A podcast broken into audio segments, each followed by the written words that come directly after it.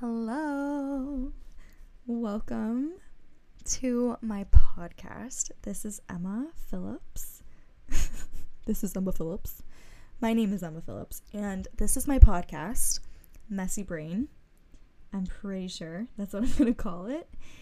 And yeah, I'm excited to see what this is going to be, how what it's going to turn into. Uh, my goals for this podcast is for it to be a really casual, silly, unfiltered space that's just kind of going to um, embody anything, anything I want to talk about at the moment. Uh, my phases of life, my phases of day, even. we'll see.